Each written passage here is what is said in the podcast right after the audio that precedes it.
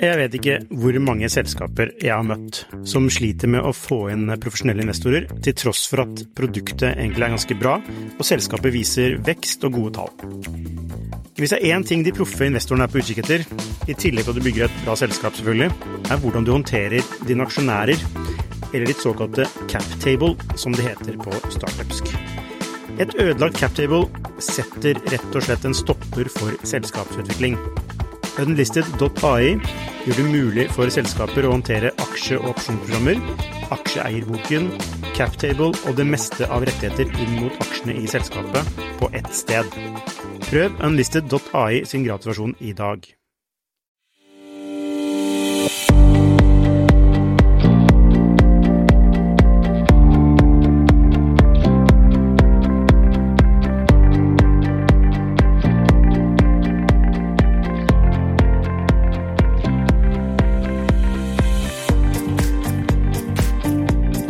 Hei og velkommen til Skifters podkast. I dag har vi med oss en uh, kul gründer.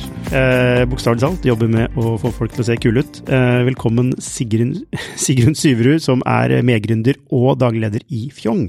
Tusen takk, veldig koselig å være her. Du, uh, Fjong er jo et kult selskap. Jeg tror jeg vi snakket med dere første gang kanskje i 2017, kan det stemme? 20... Det kan nok stemme, ja. Det var Ja. da vi lanserte. Ja, for det, Mm. det var en sånn Du jobbet vel i Sprint Consulting? Nei, jeg jobba i Arkwright. Arkwright var det. Ja. Mm. Mm. Og så, hvordan, kan du fortelle litt om hvordan fant du på at du skulle lage Fjong? Ja, det var jeg og en kollega i Arkwright som følte veldig på det at vi brukte så mye tid og penger på å kjøpe klær, hadde skapet fullt av klær, men sto likevel hver morgen og følte at vi ikke hadde noe å ha på, at eh, vi var lei av klærne. Og klesindustrien er jo en av de mest forurensende industriene i verden. Så ikke bare er det sløsing eh, av penger for lommeboka, men det er også en helt enorm sløsing av ressurser for eh, jordkloden. Så det at vi konsumerer på en så ineffektiv måte, det var det vi ville tackle på en måte med, med Fjong.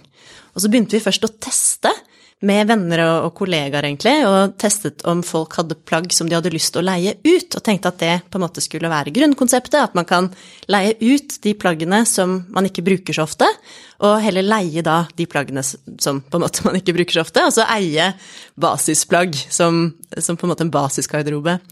Og det funka veldig bra. Vi opplevde at det var et, et stort marked for det, at det var virkelig interesse.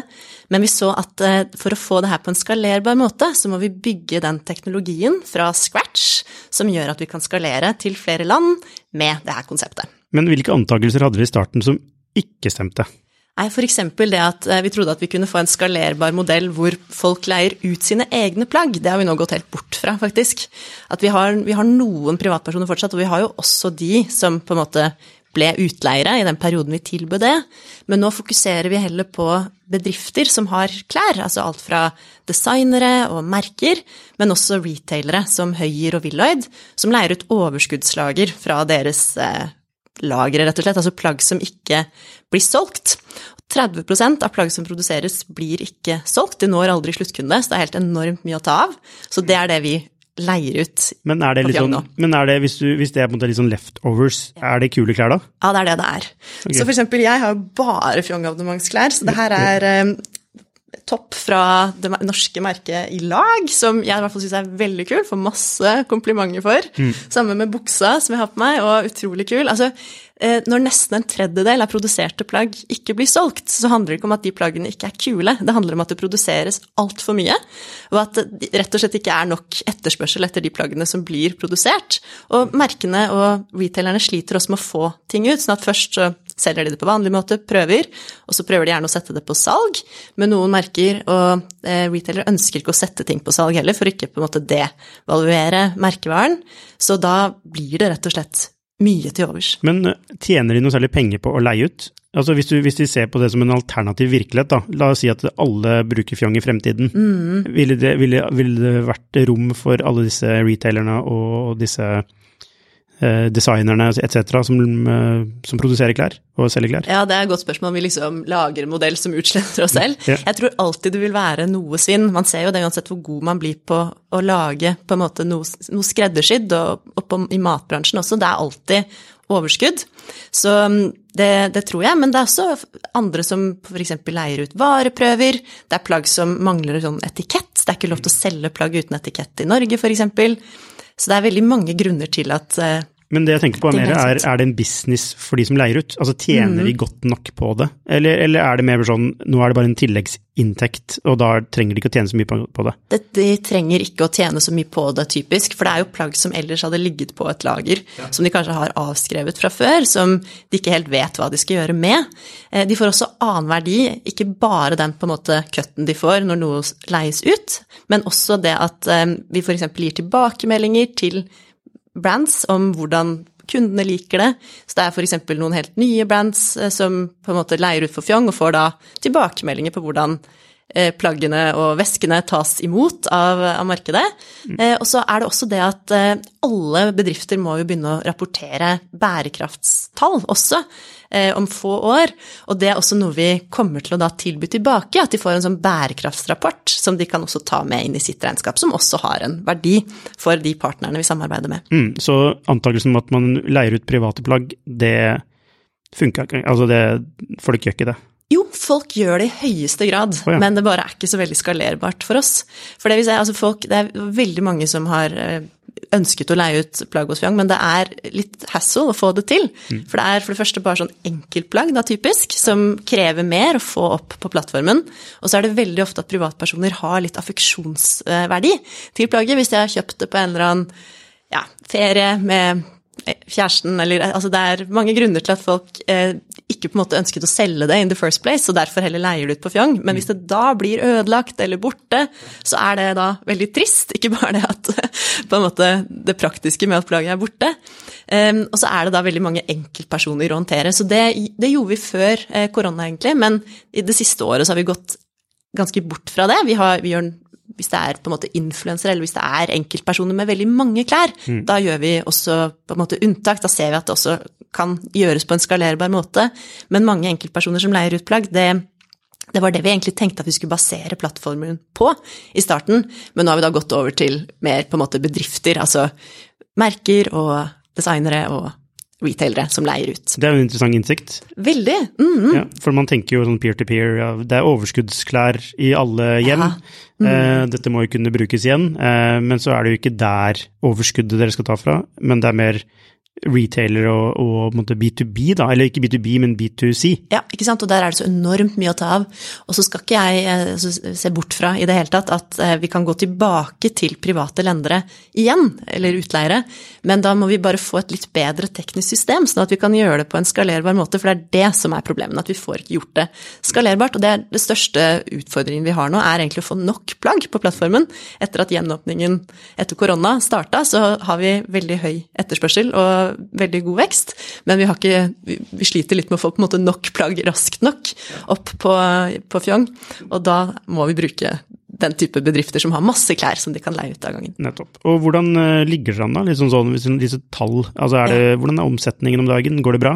Ja, altså nå har vi hatt en, Siden gjenåpningen så har vi hatt en god vekst. Og vi lanserte jo altså Før korona så hadde vi først og fremst anledningsbasert leie. At folk kom og leide til hvis de skulle på en fest eller bryllup eller et eller annet.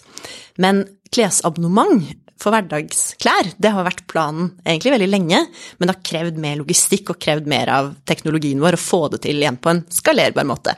Men så kom jo korona, og da forsvant alle anledninger, som kjent.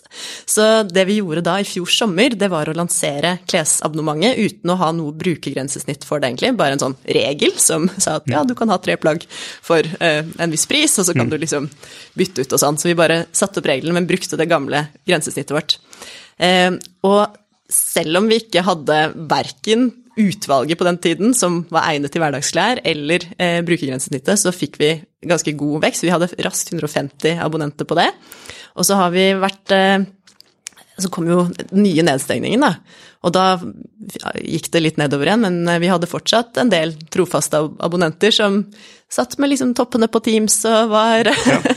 abonnenter likevel. Mm. Men nå etter gjenåpningen så har vi sett en, at folk virkelig er gira på å leie klær igjen, så nå har vi en 20 uke over uke-vekst om dagen, så det er jo kjempe, kjempegøy. Er dere på samme nivå som dere var før korona nå? Eh, altså inntektsmessig så, så, nærmer det seg det veldig. Nå, nå får vi Altså vi har i hvert fall sånn 50 ja, altså ganske høy eh, månedlig eh, vekst også. Ja. Så nå i august så tror jeg det eh, kommer til å gjøre det i høyeste grad. Vi hadde jo en veldig sesongbusiness før, sånn at på, i lavsesong er vi allerede for lengst over eh, det vi hadde før, og i høysesong så nærmer vi oss også med disse abonnementene. Og hva ligger omsetningen på sånn ish, da? Nei, altså nå mm, nærmer det seg eh, sånn 400 000 i, i måneden, eh, men så er det jo fra, altså det var en del mindre da allerede i juli, så Mm, det blir ja. spennende hvor august lander. Ja, Men mm. det er en veldig Ja. god vekst. Ja, altså, nå, nå ligger vi på rundt om fem millioner i årlig omsetning. Mm. Ja, nettopp. Og hva er målet for i år? Er det rundt fem millioner, eller? Um, ja, altså rundt det. Mm. Vi hadde jo en veldig treig start på året, altså januar til eh, april var ikke Ja. så og hva, er, eh, hva tenker du er eh, potensialet, da? Til Fjong. Mm. Nei, altså vi planlegger å ekspandere til et nytt marked denne høsten. Og da tenker vi Danmark, og så tenker vi Tyskland som neste marked etter det. Og så egentlig bare fortsette å ekspandere til flere land. Og vi har jo bygget en teknologi som er litt sånn plug and play for leie, som går ut på at vi kobler oss på forskjellige på en måte tilbydere av da vask- og rensetjenester og logistikktjenester, sånn som Helt Hjem i Norge. Og så har vi på en måte den, den navet som da kombinerer eller som connecter da kunden med på en måte plaggene. Så med det oppsettet så tror vi at vi eh, på en måte da kan eh, kunne skalere til ganske mange land på, samtidig også med å måte bruke den plug and play-teknologien som vi nå eh, har bygget. Så vi eh, tror at potensialet er, er veldig, veldig stort, og vi tenker å eh, da targete flere land i Europa nå de neste årene. Ok, Hvorfor Danmark og, deretter Tyskland? Hva er bakgrunnen for at dere velger akkurat Danmark og ikke eksempel Sverige? Ja, eh, altså Sverige har allerede noen tilbydere på utleie av klær. Eh, Danmark har, eh, har ikke så eh, Eller det er kommet veldig, veldig kort. Danmark er også et mekka når det kommer til klespartnere, som jo er vår største utfordring nå, å få nok plagg på plattformen. Eh, og der er Danmark eh, uovertruffen med alle de merkene som kommer derfra. Så det å få gode partnerskap i Danmark er eh, spot on for vår del. Mm. og så er jo også eh, partneren min, Sofie Wiik, hun startet eh, Too Good To Go i Danmark, så hun har eh, et godt nettverk der, har bodd der i mange år. Eh, kjenner veldig godt til eh, bedriftskulturen i Danmark. Så mm, Sånn sett gir det også mening. Jeg har bodd fem år i Tyskland, så jeg syns også at eh, det skal bli gøy å komme tilbake til Tyskland og skalere der. Det er jo et enormt stort marked. De er veldig bevisste på eh, bærekraft. Vi har også hatt Vi har en sånn et samarbeid med, som er finansiert av Forskningsrådet, BIA heter det, hvor vi har et samarbeid med BI, som har gjort også markedsundersøkelser på det tyske markedet for å se i hvilken grad de er klare for klesleie, og det lover ganske godt.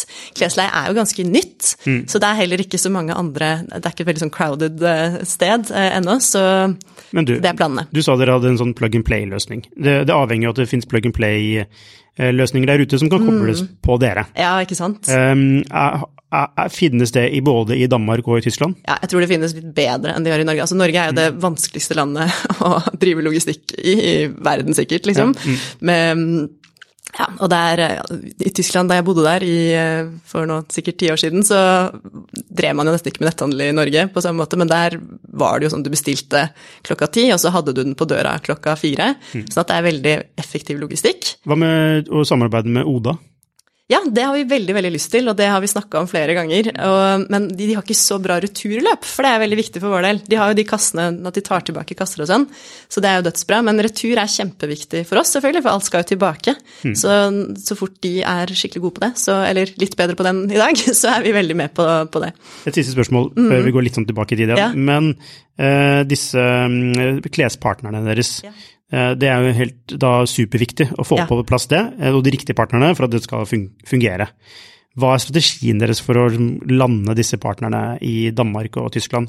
Og har dere allerede begynt å lande noen? Ja, altså vi har jo mange partnere i Norge, Ja. så vi har jo flere tusen plagg som vi tilbyr nå på, på Fjong. Og det vi ser er at eh, de fleste har masse overskuddsplagg, så de er veldig glade for å tilby det. Så det som er viktigst for partnere, virker det som, det er at det er veldig enkelt for dem å bli en partner og ombordes, At det er veldig oversiktlig og tydelig rapportering.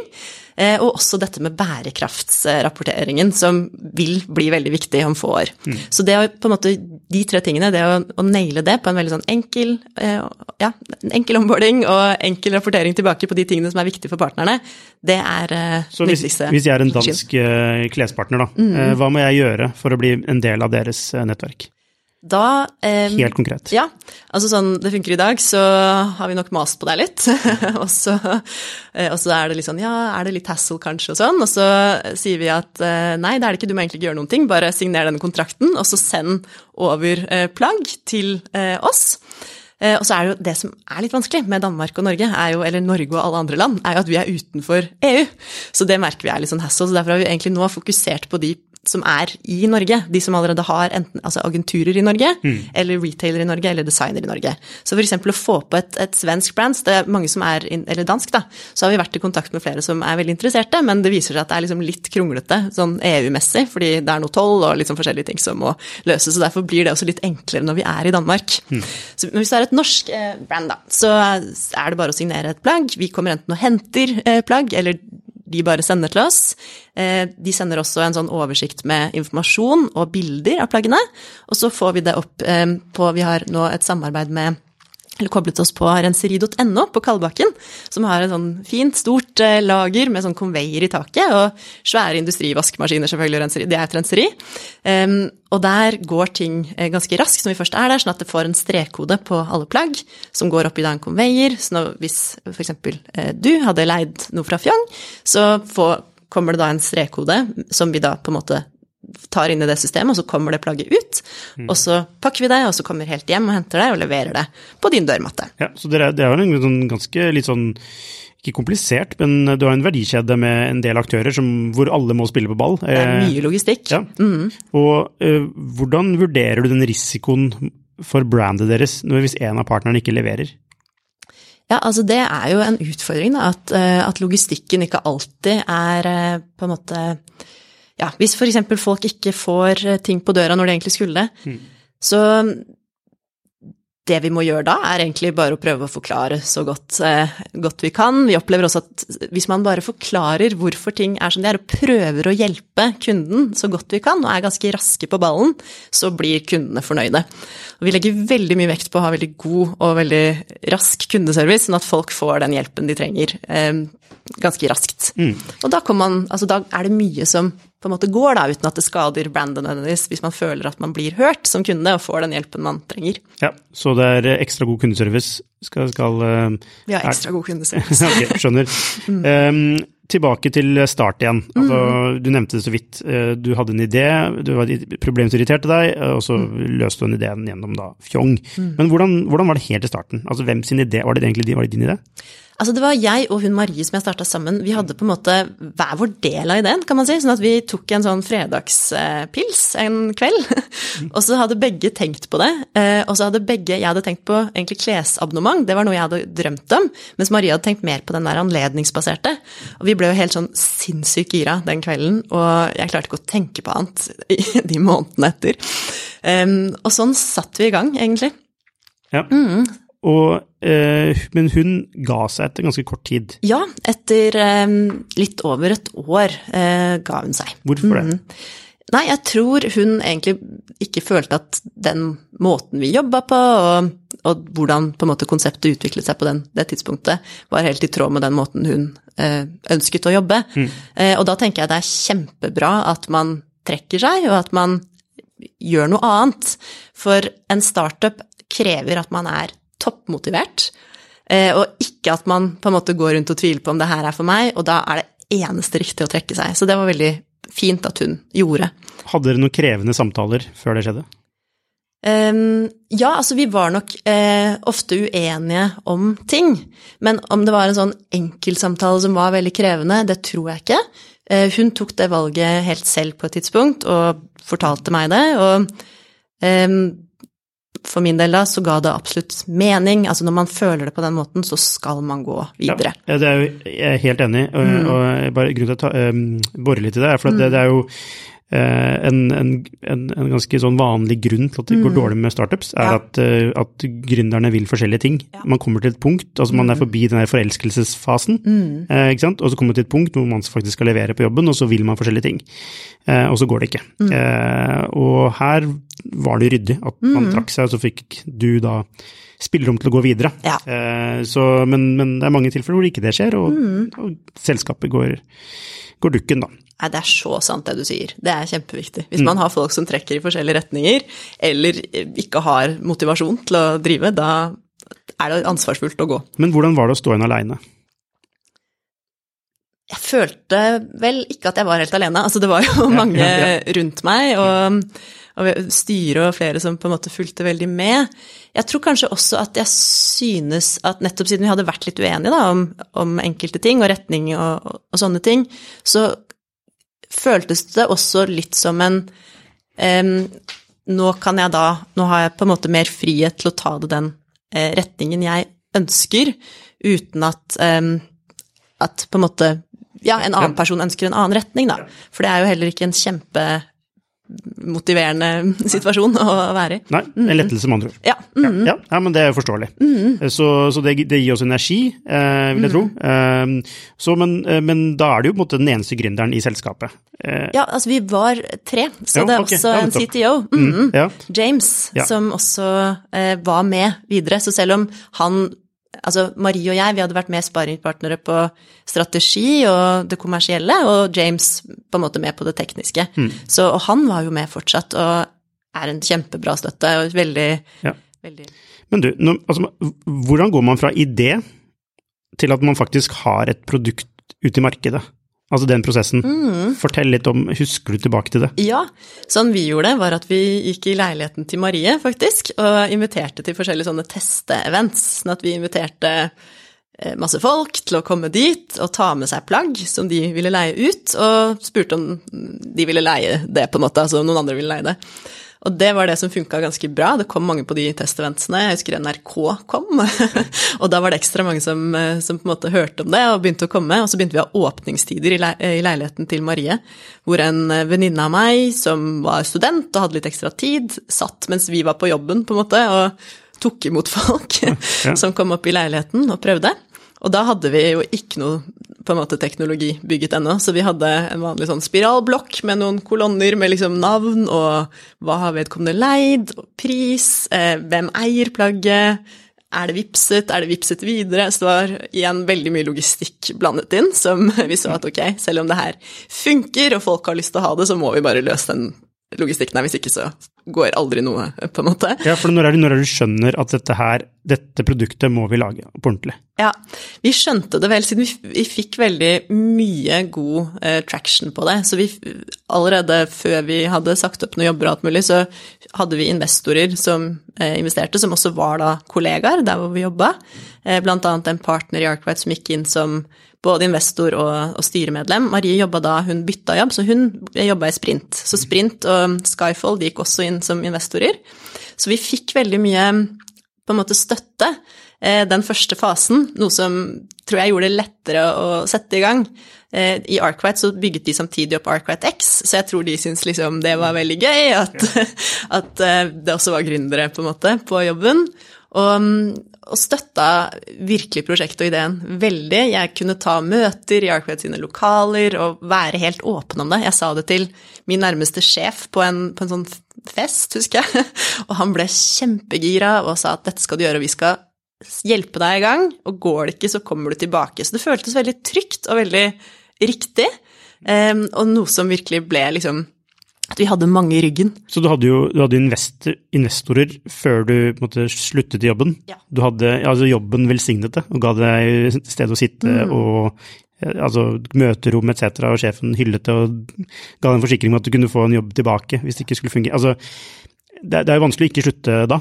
Ja, og det er veldig, veldig heldig der. Jeg tror det er ganske unikt at uh, I hvert fall var det vel kanskje mer det da. Nå har mm. sikkert ting endret seg en del, men uh, jeg syns det var helt fantastisk, egentlig, måte å ta det på. Men når du har så mye traction, og investorene står og banker på døra, eh, nærmest i kø, er det på en måte, har dere hatt noe Har det vært en dans på roser å få investorer, eh, eller har dere liksom hatt utfordringer med det også? Det har egentlig gått ganske bra, stort sett. Vi, det var jo sånn vi begynte med på en måte kollegaer og venner og sånn. Og så hadde vi en crowdfunding-runde i 2018. Ja. Og da satt vi dobbel norgesrekord i crowdfunding, med høyest hentet beløp på den tiden. Mye var det? Eh, det var litt over åtte millioner. Ja, men nå tror jeg den er ja, slått for lengst, men det var det da i hvert fall. Mm. Og høyest kvinneandel, så 80% av investorene var kvinner. Så det var veldig gøy. Og så hadde, gjorde vi det selv, vi brukte ikke en plattform, vi la veldig vekt på å ha en pedagogisk investorpresentasjon, ha alt på norsk, ikke la sånn EBITDA stå uforklart, f.eks., for men forklare alle mm. begreper. Um, og etter det så opplevde vi egentlig ganske mye forespørsel og henvendelser også fra folk som ville investere etterpå. Mm. Men så har jo vi hatt et utfordrende år med korona hvor eh, vi måtte permittere folk. Eh, alt av inntekter forsvant da Norge stengte ned, fordi ingen trengte jo klær på den tiden. Så det siste året så har vi på en måte eh, Da har vi snudd oss litt rundt og sånn. Og nå har vi en ny runde igjen, så, som også egentlig har gått veldig bra. Vi hadde en liten runde nå før sommeren hvor vi hadde to investorer som vi virkelig ville ha med. Det ene var Anders Kvåle, som jo har skalert Spacemaker og har en eh, god erfaring derfra. Og så ville vi veldig gjerne ha med Bakken og Beck, som er dødsgode på nettopp eh, digital utvikling og UX-utvikling, som er veldig viktig for oss nå fremover. Mm. Vi har gått fra å ha et showroom som vi hadde ja, før korona, som vi nå ikke har i det hele tatt lenger, så nå er vi en fulldigital tjeneste. Så det er ekstra, ekstra viktig. Og begge gikk inn da som investorer nå før sommeren. Så det var dødsgøy, og nå skal vi ha en ny runde nå denne høsten. Altså, Det høres jo ut som eh, en friksjonsfri eh, reise. Ehm, er det, er det sånn at eh, er det ingen investorer som har, sagt, som har, sagt, nei til dere? Jo, det er det absolutt, og det, det, skal man jo gjøre også. Det er jo ikke alle investorer som passer til oss, og ikke, vi passer ikke til alle investorer. Så selvfølgelig har vi fått mye nei på veien, og selvfølgelig har vi snakka med mange investorer som ikke har vært en match, men stort sett så har vi på en måte til slutt funnet noen som er en match. Nettopp. Hva, men hva sier de som ikke investerer? Hva, hvor, liksom, hva, er grunnen til at de ikke investerer? Ja, altså akkurat det. Jeg skulle ønske at folk var litt mer upfront og åpne om det. For mm. ofte så er de ikke så åpne om det. Og det tror jeg er veldig viktig som startup-investor, å være veldig ærlig og tydelig på tilbakemeldingen i hvorfor man ikke gikk inn. Mm. Så det har jo vært noen som f.eks. da vi hadde showroom, så var det så fikk vi av og til høre at eh, jeg investerer mer i deep tech, eller jeg har en ja, mer sånn tech-fokus, som er helt fair. Men det var også flere som ikke kom med noen begrunnelse. Og da tenker jeg at det egentlig er veldig viktig eh, ansvar man har nesten som investor, som har faktisk tatt litt tid fra den Eller altså, mm. man har jo brukt tid på hverandre, men at eh, man skylder hverandre egentlig en, en, god tilbakemelding på hvorfor man ikke valgte å investere. Helt enig. Eh, og, og, kanskje man ikke til, til, og med ikke skal ta møtet engang, ikke sant? Nei. Mm. Fordi det Altså, hvis man investerer i deeptech, så mm. trenger man ikke å ta det møtet. Faktisk. Fordi dette er en B2C-tjeneste som egentlig ikke handler om deep tech. Mm. Så det er kjempeviktig å være upfront, både som gründer også, være tydelig på hvilken investor er det du ser etter, hva er det du trenger av en investor, hva måte hva vil, ønsker du av investoren?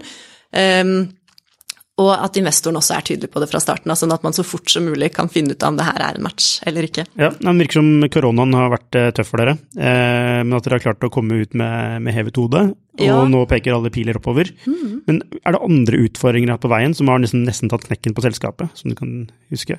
Ja, altså vi, eh, det vært det var utfordrende før eh, korona på mange måter, og det tror jeg har litt med at vi hadde et stort showroom, og så skal vi visjonen var hele tiden å ha en teknologiløsning.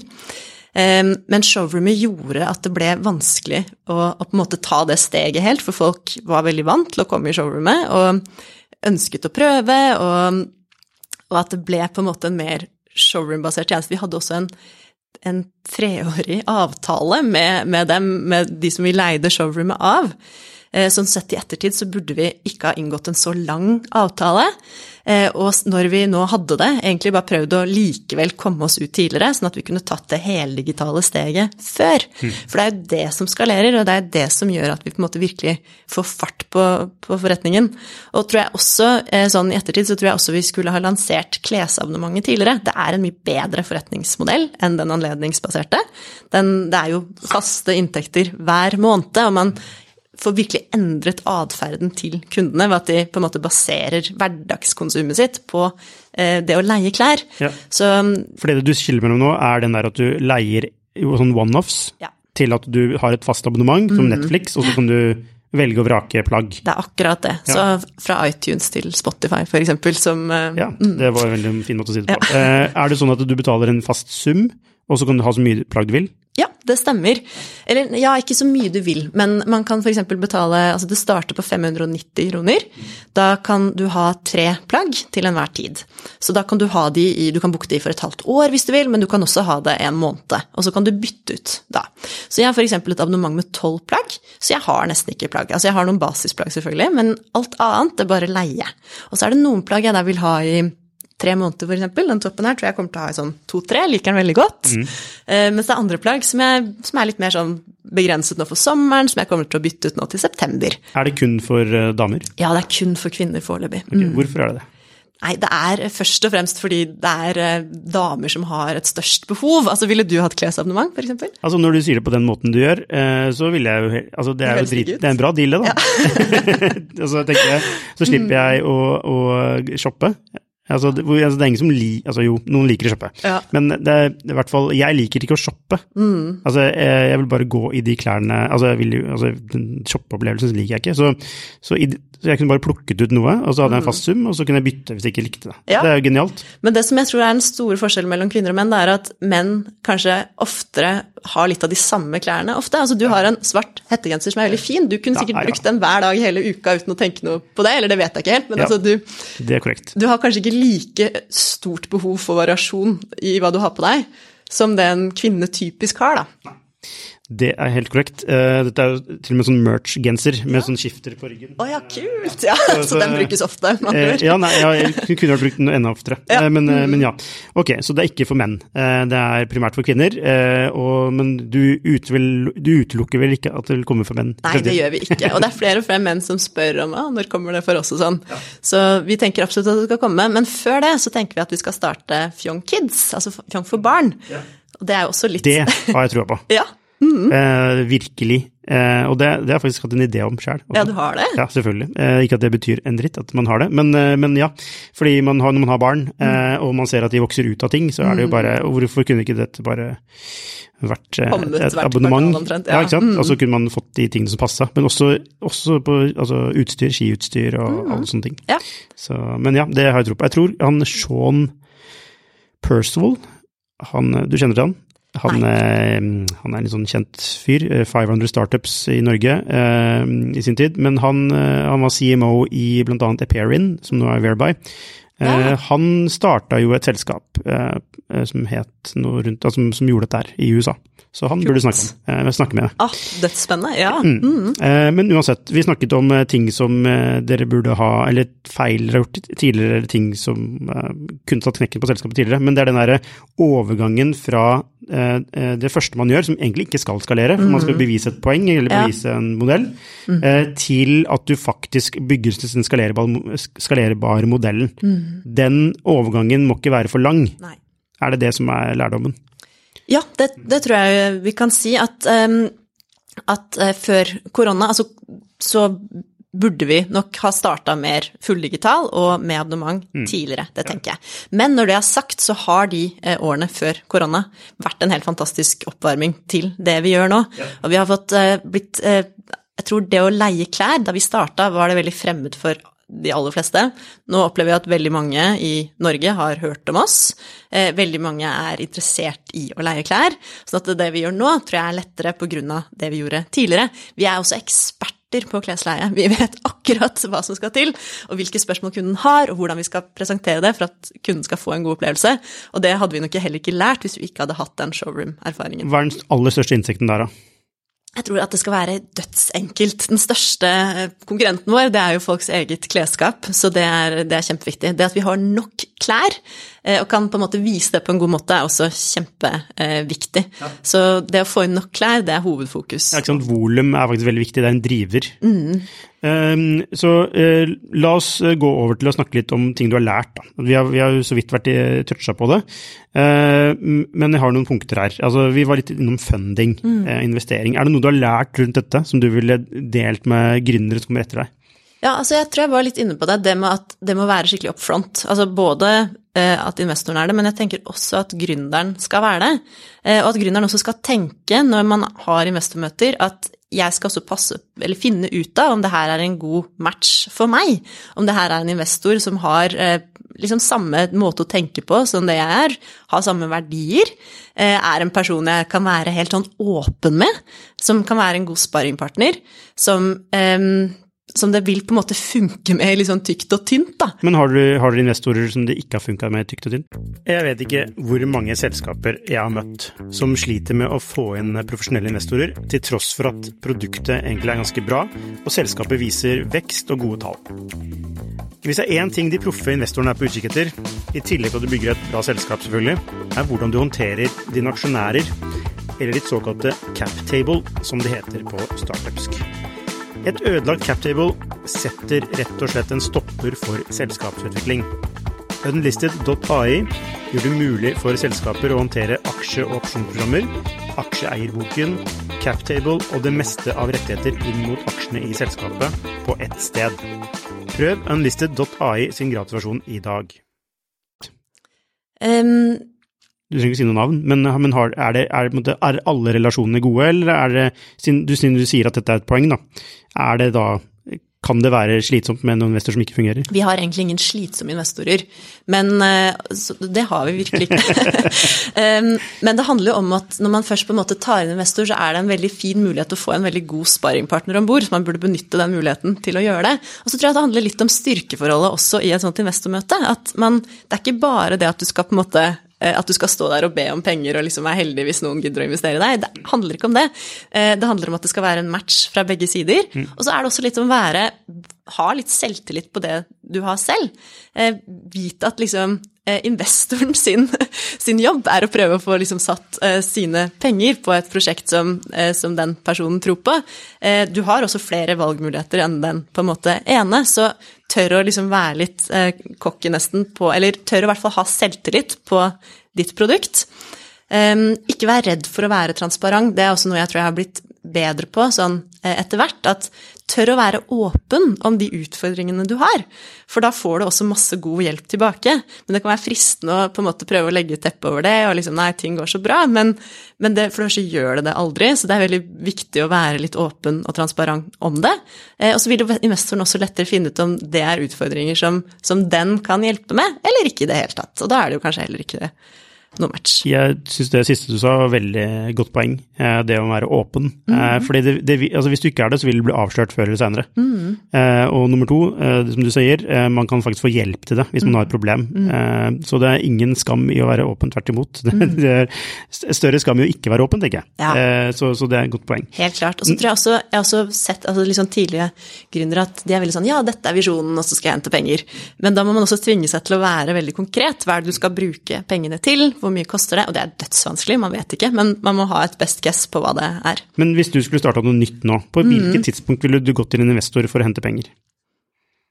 Mm, ja, det er et godt spørsmål. Um, jeg vil i hvert fall Altså, når jeg har sparra med folk da, som er litt i samme situasjon, så sier jeg at uh, de må på en måte selv um, ha tenkt ut uh, hva de skal bruke penger på, og um, hva de skal lage og være veldig gjennomtenkte selv, før de tar eh, på en måte skritt og tar inn eh, en investor. Det kan være at man kanskje vil ha inn en partner og spare litt, da er det noe annet, men mitt råd er nok å på en måte sette deg ned selv veldig grundig og, og ha kommet ganske langt i på en måte tankeprosessen også helst testet ut med en MVP som ikke koster så mye. Da kan man jo få støtte av Innovasjon Norge og sånn. Og har kommet et godt stykke. For det gjør at du er litt, sånn, du er litt sterkere i møte med investoren.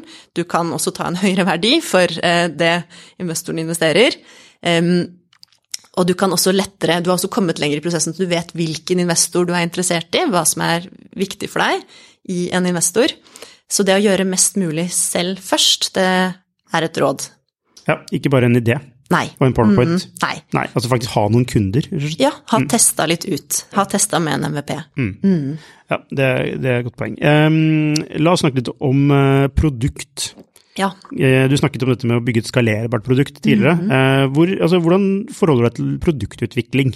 Er det en sånn nødvendig onde? nei, nei, nei, det er en Altså for vår del nå så er jo det en så eh, Ja, det er veldig eh, gøy og veldig viktig. Vi lanserte jo abonnementet uten å ha noe som helst brukergrensesnitt for abonnement, mm. som kundene likevel har overlevd fint. Men nå er det Nå jobber vi på den måten at vi har um, ukentlige møter med tech-teamet. Um, hvor vi aligner hvilke prioriteringer vi skal ha. Og da er det både folk fra, som jobber med kundeservice, og også det operasjonelle, som på en måte kommer med sine innspill. Og så diskuterer vi de ulike issuesene som har kommet opp den uka.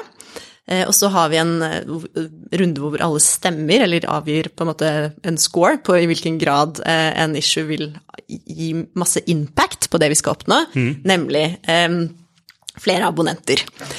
Og og sånn velger vi ut hvilke ting som skal prioriteres. Og så, i løpet av uka også, så har vi veldig eh, tett sparring med tech-teamet. Så jeg og Sofie, vi er, eh, vi er, på en måte ledere i bedriften, så vi sparer veldig vi sparer veldig tett med de som faktisk utvikler det. Nå skal vi også starte med Bakken og Bekk, så nå er vi i en ombordingsprosess med dem. Og da er det kjempeviktig for oss at vi fortsetter med den dynamikken. At vi har en utrolig tett alignment og sparing. Eh, så det er mye sparing på Slack, men også på en måte spontane møter når vi sittet på hvert vårt hjemmekontor. Så det er sånn ok, passer det på liksom, eh, Zoom om et kvarter?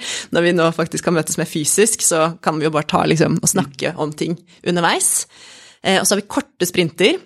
Hvor korte da? Én til to uker. Helst én uke, men eh, ja, det blir ofte to uker. Hvorfor så korte sprinter?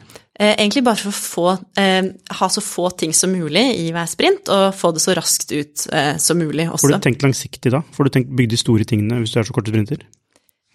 Um, ja, det tror jeg. For man må tenke både langsiktig og kortsiktig samtidig. sånn at vi har jo et på en måte langsiktig bilde, og så har vi noen kortsiktige byggestener mm. i det store bildet. Ja. Så det tenker jeg ikke er en motsetning i det hele tatt. Nettopp. Så de må passe inn i noe større. Ja, Alt nettopp. må passe inn i noe større. Men du, mm. sa, du sa, det noe vesentlig i forbifarten, og nettopp mm. det at um, hvilken impact Altså det som mm. styrer, er hvilken impact det har på antall abonnenter. Uh, for er, er det det som er deres såkalte North Star Metric, antall ja. abonnenter. Mm. Alt det vi gjør skal på måte påvirke det. Ja, det stemmer. Så antall abonnenter er på en måte den, det ene metricen som tar inn seg alt mulig annet. Ja. En annen veldig viktig metric som også på en måte faller under antall abonnenter, er hvor mange plagg vi har. Og det er jo kanskje den på en måte viktigste metricen egentlig for vekst. For det er det som gjør at nye abonnenter ikke finner noe, hvis ikke vi har nok plagg.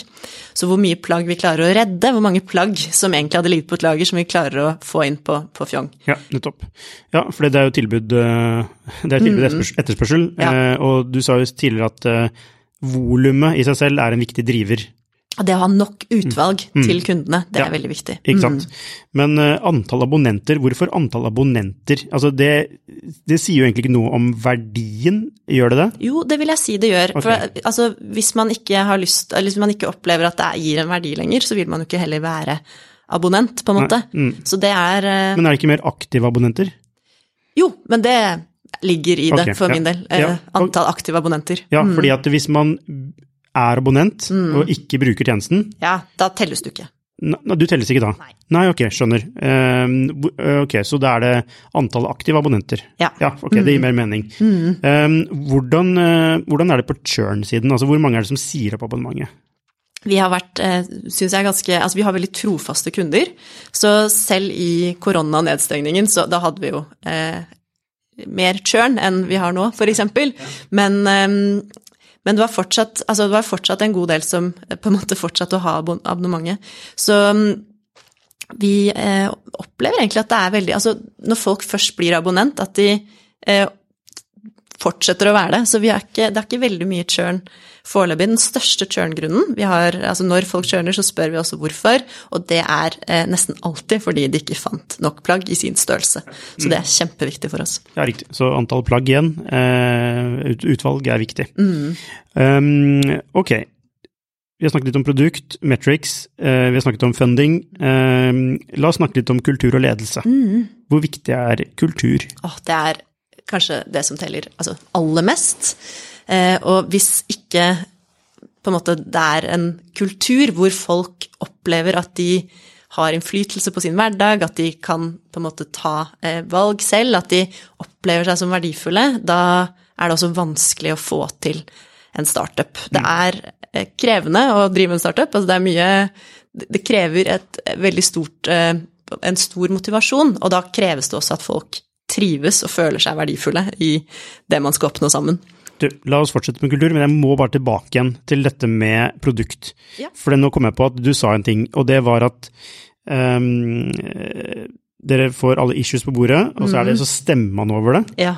Uh, og så kan man da bli fristet til å tenke at det er, det er ikke demokrati, dette her. Uh, og, så, og så tenker jeg videre, er det fordi at da får dere den inputen fra de ansatte som er tettest på, ja. som gir et bedre beslutningsgrunnlag for hva de mener, altså for hva man bør gjøre, basert på hva de mener er viktigst, eller er det liksom demokratisk, den, den som får flest stemmer, vinner? Ja, altså um, Nå er det ikke hele selskapet som er med og stemmer. Det er um, et på en måte representativt utvalg, eller hva vi skal si, Ja. som, eh, som er med å stemme. Og så har vi jo før vi stemmer en god diskusjon rundt hvert eneste issue, og som regel blir vi veldig alina i det, eh, den diskusjonen. Så mm, vi stemmer som regel ganske likt, eh, og det viktigste er nok den diskusjonen, sånn at vi får inputs fra de som jobber med kundeservice, fra de som jobber med lasteopplag, f.eks., så at vi får et veldig sånn godt bilde av i hvilken grad de ulike issuene er et problem for måte det å få inn flere abonnenter. Og når vi da stemmer, så er det ofte altså det er noe ulikheter, men da går det ofte på at liksom, oi, hun på kundeservice hun syns det her er eh, sinnssykt viktig. Da er det kanskje et poeng også, at det er viktig at det høres. Eh, Og det er ikke sikkert at denne måten her eh, funker sånn i all evighet, men nå funker den veldig bra. Ja, altså, men bare sånn teoretisk, da, hvis noen hvis, det, hvis det dukker opp et punkt som flesteparten stemmer på, men som du er uenig i, hva skjer da? Da tenker jeg vi må bare ta en ny diskusjon om okay, det. ja. Eh, For da da kan det også være at det er informasjon som ikke har kommet helt fram. Eh, Og som regel, hvis folk bare er skikkelig aligna, hvis informasjonen er delt på en god måte, så mener folk Altså hvis man er på, på Ja. samme kurs, da. Ja. Hvis man vet dette er målet vårt, og dette er impactet noe har, eller dette er de konsekvensene dette issuet har, og man på en måte snakker eh, nok rundt det, så vil man bli enige. Og det kan være at enten Altså hvis jeg mener sterkt det, så har ikke jeg fått all informasjonen som de andre har. Mm. Eller eh, de har ikke fått informasjonen jeg har. Eller altså Så det Det er handler, noe- om, det handler om alignment. Det handler, Det handler om at, vi, om at vi, vi, ser det samme, vi ser det samme virkeligheten. Ja. Så, Men så er det jo eh, veldig viktig at eh, Altså, vi veldig vi legger veldig vekt på å ha forskjellige personligheter også i teamet, så folk kan jo se forskjellige ting. Og det kan jo være at man har helt sånn, altså har helt forskjellig verdensbilde om ting, da. Um, og nå, nå har ikke det skjedd til nå, men, men da må jo på en måte eh, jeg som leder gå på en måte gjennom og si at dette er det viktigste, så nå velger vi å gjøre det sånn. Um, og vi, vi startet med denne måten Altså før korona så jobbet vi mer etter OKRs, eh, og dette er en måte vi har starta med nå, med når vi liksom kom tilbake etter, eh, etter korona igjen. Vi hadde jo en permitteringsrunde da det var nedstengning, vi, men vi starta liksom opp med skikkelig utvikling eh, på starten av 2021, og da starta vi også med den måten her å jobbe på. Og så langt har det funka eh, veldig fint, eh, og først og fremst fordi at det er veldig gode diskusjoner i forkant av den eh, prioriteringen og avstemningen. Og vi opplever også at nå har vi fått eh, litt nye folk på utviklingsteamet, at de eh, de synes det er veldig motiverende å kunne være med på, på en måte å ta avgjørelser, og også ydmyke for de tingene som de ikke vet, og at da på en måte stemmer de etter det som den personen som eh, framla issuet, eh, på en måte synes er eh, Eller deres grad. hvis det er en til, du sa én til to uker eh, sprinter, Ja. ja, da betyr det at dere må ha en ganske hyppig møtevirksomhet. Ja. Eh, hvordan konkret ser det ut fra en, altså noen kommer med en idé til at det blir vedtatt at det skal inn, inn i en sprint, hvordan ser den prosessen ut? Vi har en kanal på Slack som heter Issues, Ja. hvor alle skriver inn sine issues. Og så er det en som har ansvar for å måte ta de issuene videre eh, til Tech Alignment-møtene, som vi kaller det, hvor vi diskuterer hvert issue. Og da kan det være at dette her er eh, på en måte eh, viktig issue, men det er bare ikke Altså, det er ikke viktig nå, da. Eh, og da er jo det relativt kjapt å utelukke, og så er det andre som er mer sånn tvilstilfeller. Og så snakker vi gjennom dem på Tech Alignment-møtene, eh, som er en time, så vi prøver å være sykt effektive. Eh, og egentlig bare få fram liksom, hvem er det som har skrevet det, hvorfor er det viktig, i hvilken grad eh, påvirker det antall abonnenter, eh, eller abonnentenes eh, verdi, og, eller aktive abonnentenes eh, på en måte verdi av tjenesten. Eh, og så, ja, så stemmer vi på slutten. Og, og hvis det er store uenigheter, hvis det er noe sånn på slutten at ok, det her var et resultat som ikke eh, egentlig eh, Altså, vi må prioritere litt annerledes, så må vi bare snakke om det, på en måte, igjen. eh, Og snakke mer om det, sånn at vi finner ut av ok, hvorfor var det en uenighet rundt eh, prioriteringen av det. Ok, Så dere har, dere har basically én time i uka med tech alignment, Ja. Mm. hvor dere tar opp disse issuene, og så kommer det inn i, inn i den sprinten som er neste sprint. Neste sprint. Ja, skjønner. Ok, tilbake til kultur. Du sa det var superviktig med kultur. Eh, og eh, hva er din definisjon av kultur? Ja, jeg tror, eh, tror det er liksom hvordan man snakker med hverandre i teamet, i hva man tar opp, hva man snakker om, eh, hvordan eh, beslutninger tas, i hvilken grad man har eh, på en måte møter for ting eller ikke. Så det er veldig mye hvordan kommunikasjon skjer, og ja, vil jeg si. At det kan mm, Ja, hvordan, hvordan, hvordan lager man en kultur? Der tror jeg det er veldig viktig at, eh, at man som leder er veldig tydelig på hvilken kultur man vil ha, eh, hvilke verdier som, som også er en veldig viktig del av kulturen, hvilke verdier som er viktig i selskapet, og hvordan man i, på en måte gjør det i praksis. Da. Og kan, jeg tror det er veldig viktig at man som leder går eh, foran da med å på en måte vise Selvfølgelig med et godt eksempel. Og eksempler på det kan være, som jeg syns er veldig viktig, og som har blitt ekstra viktig nå det siste året, er dette med å tørre å ta opp eh, vanskelige ting. Eh, være åpen og transparent om utfordringer. Eh, tørre å vise sårbarhet, for da tør andre det også. Og da blir det trygt å på en måte komme på jobb som et helt menneske som man faktisk er.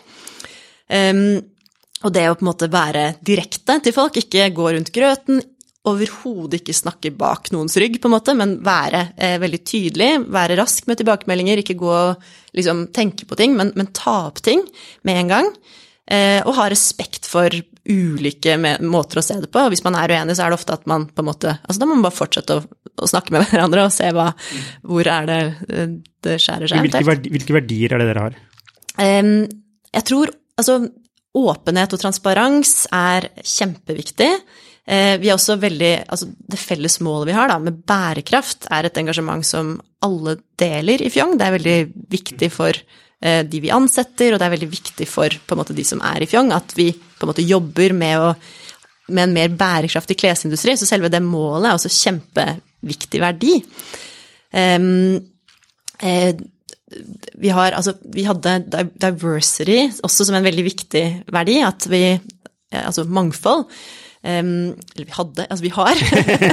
det er en Det er ikke så kult lenger. Nei, nei, nei, nei, jeg vet ikke helt hvorfor jeg sa hadde. Men, men igjen, før korona så hadde vi sånn superdefinert, dette er våre verdier. Ja. Eh, og så i korona så har på en måte altså dette med transparent og åpenhet har kommet for eksempel mye viktig, altså det er blitt dødsviktig, og så er jo fortsatt mangfold kjempeviktig. Så det er fortsatt dødsviktig. Så feil å si hadde. Men, eh, Men åpenhet og transparent. ja, og, okay. men balanse også mellom teammedlemmer. At vi har ulike eh, på en måte bakgrunner i teamet, ulike måter å se ting på. Eh, at, vi, at, at vi har et sammensatt team. Mm. Hvor mange, hvordan er kjønns, kjønnsfordelingen Ja, det, i det, er, det er litt eh. Altså, utviklerne er eh, stort sett gutter, bortsett fra én. ja. Eh, og så har vi en kvinnelig UX-designer, og så er de på eh, kundeservice og operations, de er eh, jenter. Så vi vil gjerne ha en bedre miks der, med flere gutter inn på kundeservice og flere jenter på tech-teamet. På den annen side, altså, det er altså, jenter er jo kundegruppen deres. Ja, Eller kvinner er jo det. Jeg, nå Det vet, jeg, ikke om det er en samme altså, Men det gir jo mening også, at det er flere kvinner som når det kun lager produkt for kvinner. Ja, for å si det sånn, vi får eh, desidert flest søknader fra kvinnelige søkere, men vi skulle gjerne hatt flere menn også på supportteamet. Men eh, altså, du har da eh, altså, åpenhet og eh, transparens som en verdi. Eh, hvordan, hva er beviset altså, Ofte må man liksom bevise den verdien gjennom din atferd, f.eks. Eh, eller at man har da måter å kommunisere med resten av organisasjonen på hele tiden. Altså, hvor, hvor, hvor langt går du i å dele informasjon, og på hvilken måte gjør du det? Er det et allmøte, eller er det en e-post i ny og ne? eller Hvordan, hvordan skjer det i praksis? Altså det du sa der er en viktig balanse. Altså man får ikke vært åpen og transparent om absolutt alt, så det er også noe man som leder hele tiden må føle på. Hvilke, hvilke ting kan man ikke si som blir en kanskje byrde for de ansatte, og hvilke ting eh, bør man si. Men eh, sånn vi gjør det, er at vi har eh, møter hver fjerde uke eller en gang i måneden med hver, hver enkelt person, hvor vi nettopp oppfordrer til å snakke om de tingene som er vanskelig, eh, og hvilke utfordringer man har, og spør veldig sånn hvilke ting er det som motiverer deg av det du gjør, og hva er det som eventuelt ikke på en måte motiverer deg, hva er det du syns er vanskelig, sånn at man kan gjøre noe med det. Og prøver også å være litt sånn åpen om, om ting, at det er lov å synes ting er vanskelig, liksom. Og, og det og det handler ikke om å liksom dyrke det som er vanskelig, men, men, det er ikke alt som er dødslett og dødsgøy. Og mye av det må man gjøre likevel. Men at eh, hvis det er noen som er dødslei av eh, si kundeservice, da, så kan de være litt på, på kaldbakken og ta eh, og pakke pakker, f.eks. Altså det er forskjellige ting man kan gjøre også hvis man blir lei av eh, det man gjør. Og, og, prøve å plassere, eller prøve å rotere også arbeidsoppgaver, sånn at folk gjør det de syns er motiverende, og ansvarsområder. Um, og så har vi allmøter. Nå har jo det vært på, på Zoom det siste året. Og vi hadde vårt første fysiske allmøte nå, eller noen på Zoom og noen fysisk, som var helt fantastisk. Det ble en helt annen dynamikk, følte jeg. Mm. og mye lettere også å være åpen. Men når vi har sittet på, på, Zoom på hjemmekontoret, så har jeg opplevd at det har vært litt vanskelig med de allmøtene. At eh, altså det flyter ikke like bra, da.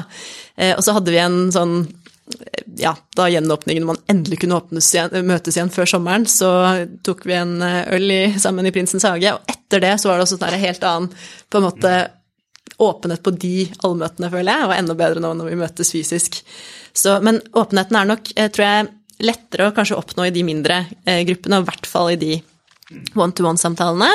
Eh, og forhåpentligvis også mer åpenhet i de allmøtene når vi kan møtes mer fysisk. Det jeg leser fra deg nå, er jo at det er hyppige én-til-én-samtaler. Altså det er ikke én mm. årlig medarbeidssamtale. Nei, det er mer iterativt og, og kontinuerlig? Det er hver eh, måned fast med hver ansatt, men så er det også når vi snakker sånn eh, i løpet av en uke, da, så prøver jeg også, og nå, altså nå, har det vært ekstra viktig i korona hvor folk har sittet på hjemmekontor, og folk har vært permittert to ganger, og det har vært altså, mye usikkerhet, og faktisk spørre hvordan går det egentlig med deg?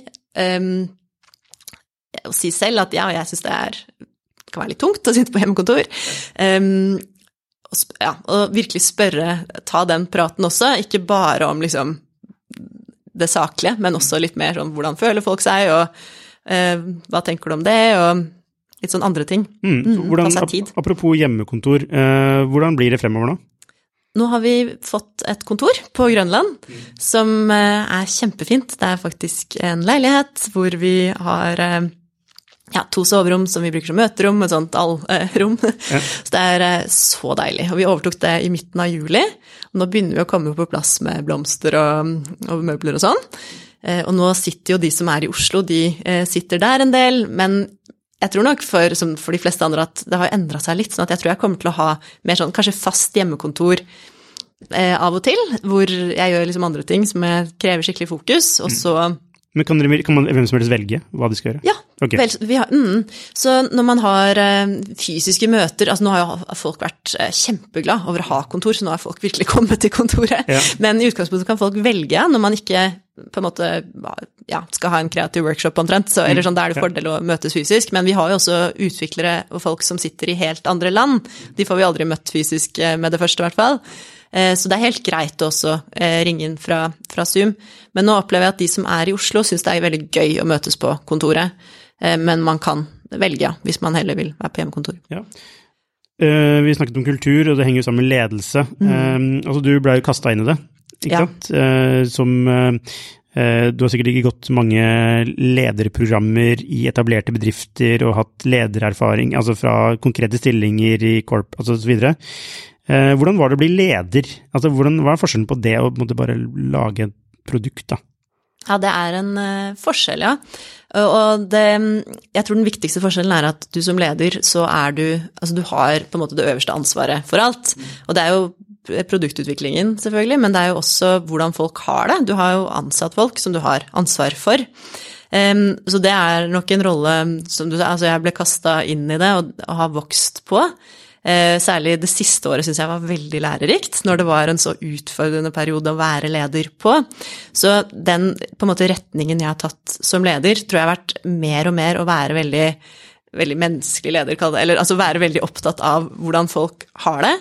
Um, først og fremst fokusere på at, det er veldig grunnleggende. Hvis folk har det bra, så kan vi få til fantastiske ting sammen, men hvis folk ikke har det bra, eller ikke er motivert, eller et eller annet, da vil det ikke gå. Og hvordan får man til det? Jo, da må man nettopp ha de gode samtalene, føle at man på en måte har tillit eh, av lederen sin, eller at, eh, at man også blir sett og hørt, at man blir tatt på alvor, at man enkelt kan snakke sammen om de tingene, ta opp ting da, Ja. med meg som de skulle trenge. Hva tenker du er en typisk nybegynnerfeil å gjøre som leder? Og Jeg tror det er ikke ta, nok, eh, altså, ta seg nok tid til å snakke med hver enkelt ansatt. Gjorde du den feilen selv? Um, ja, det tror jeg. Jeg gjorde Jeg tror jeg prøvde, men jeg tror, jeg tror ikke jeg gjorde det nok likevel. Jeg tror, det er, jeg, tror jeg burde ha gjort det eh, mer, og det er jo en ting å vi hadde, Jeg hadde jo alltid hatt egentlig two-to-one, eller one-to-one-samtaler, eller altså hatt de em, enkeltoppfølgingene, men jeg, jeg tror det å på en måte også være veldig tydelig på ting som ikke er greit, da. Det var jeg ikke heller eh, nok i starten. Å være tydelig på at eh, det der er ikke greit i fjong, eller sånn, vi må Er det en sånn frykt for kon, altså konflikt, som, er, som egentlig er naturlig hos alle mennesker? Man vil jo ikke være en konflikt, men ta tak i det betente, på en måte. Mm. Det tror jeg det var. Jeg tror jeg også følte på en veldig sånn herre Vi har ikke tid til det her, bare altså slutt med det. Eh, Istedenfor å ta en eventuell konflikt, eller mer seriøst, da, og faktisk ta meg tid, så kunne jeg være litt sånn ehm, Det her har vi ikke tid til, bare gå videre. Ja, hvordan gjør du det da? Altså, hvordan tar du tak i en vanskelig ting? Hvordan, man, det, hvordan jeg gjør det nå, på en måte. Ja, ja. um, nei, det er å virkelig snakke om problemet. Og hvis det er f.eks. en konflikt mellom to personer, så, så må det, det ødelegger veldig for de to, og det sprer gift i resten av selskapet også. Så det må bare tas med en gang. Og da er det å snakke med, eh, snakke med begge to, prøve å forstå hvorfor det er, eller hva er det som har oppstått, er det misforståelse, eller hva, hva er greia? Og, eh, og egentlig bare ja, snakke om det, kommunisere om det, finne ut hvor roten ligger, finne ut om det er mulig å på en måte være venner, og, og det er det jo i de fleste tilfeller, hvis man bare får på en måte aligned og snakket om det, men det må prioriteres, og det må, man må, jeg må ta meg tid til det. Men er det tilfeller hvor noen må ut fordi det ikke funker? Um, ja, det er det. Hmm. Hvordan håndterer man det? Det er eh, vanskelig å håndtere, det er jo en arbeidsrettslig ting Ja, ja. Mm. også ofte, som må håndteres. Og det menneskelige med det er det også, men da tror jeg det også handler om å, å snakke med eh, personen, for hvis en person ikke på en måte presterer så bra i en viss eh, setting, så vil jo ofte den personen også kanskje selv føle på det. Eh, og da vil det kanskje være mulig å finne ut av, hvis man har gode samtaler med vedkommende, og spør liksom, hvordan føler du egentlig at du eh, ja, motivasjonen er, eh, hvordan opplever du at du mestrer de oppgavene, hvordan opplever du at du liker ting, da. Hvis man får en, en god og, og tillitsfull tone da, så vil jo ting kanskje ofte komme opp, og, og det er jo ikke en det er ikke nødvendigvis en, en eh, dum ting å forlate et selskap hvis man ikke trives. Det er jo også på en måte det beste for den personen. Helt klart. Så da må man egentlig bare finne ut av det, og hvordan man kan hjelpe vedkommende videre da, til en ny jobb, eh, og kanskje snakke litt om, eller være en sparringpartner på hvilken jobb som kunne passet for personen. Ja, nei, du, du er inne på noe essensielt her, eh, fordi det er ikke sånn at folk er flinke eller dårlige, Nei. ikke sant? Mm. Det, altså, det, handler om hvor man er, og hva man Mm. Ja. man passer til, og hvordan en kjemi er Ja. mellom deg selv og arbeidsplassen. Mm. Altså, det det handler mer om hvorvidt man passer inn eller ikke. Kanskje man passer mye bedre et annet sted. Mm. Ja. Er du ikke enig? Altså, det er ikke sånn at man er, men det er lett for Ja. Mm. en ansatt å tenke at jeg er dårlig, ikke sant? Gå i den, Ja, det, det er akkurat det det handler om. Altså, folk eh, må finne sin greie som de blomstrer i, og det er, startup er ikke for alle. det er ikke for alle. Eh, og en viss arbeidsoppgave er heller ikke for alle, men eh, jeg tror også de fleste kan finne noe de trives skikkelig i. Ja, og skal man liksom gå gjennom livet og jobbe et sted hvor man ikke mestrer det og ikke trives? Altså, Mm. Nei, som en ja, det er ikke bra for altså, Det er Nei. ikke bra for en person å være et sted de ikke trives, så det er jo egentlig bare ansvarsfullt som leder å hjelpe personen videre.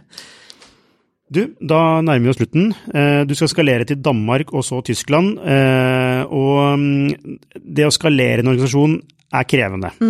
Mange som har voksesmerter, da. Mm. Ja. Du har sikkert bare merket allerede fram til nå eh, hvordan ting har blitt annerledes med stadig flere personer. Hva tror du blir de største utfordringene dine fremover nå, når du ikke bare skal skalere i antall Mm. hoder, men også til forskjellige land? Ja, jeg tror det å på en måte holde på kulturen med når vi blir en stor gjeng, det ser jeg for meg kan være utfordrende. At det blir ekstra viktig å, å virkelig også kanskje i større grad stadfeste dette er vår kultur, dette er våre verdier. Um, og ha institusjoner på en måte som sørger for at uh, kulturen og måten vi kommuniserer med hverandre i Fjong, at den på en måte holdes. Det tror jeg er viktig. Um, jeg ser også for meg at altså, med økt kompleksitet med flere land, at uh, det å ta det neste riktige strategiske valget blir uh, vanskeligere. Jeg tror det krever da mer av, av meg som leder også å og virkelig på en måte fokusere på det strategiske, være god til å innhente råd fra personer som har gjort eh, lignende ting. Mm. Begynner man å tvile på seg selv? Begynner man å tenke kanskje ikke jeg er rett til å gjøre det? Eller, eller sånn dette har ikke jeg gjort før.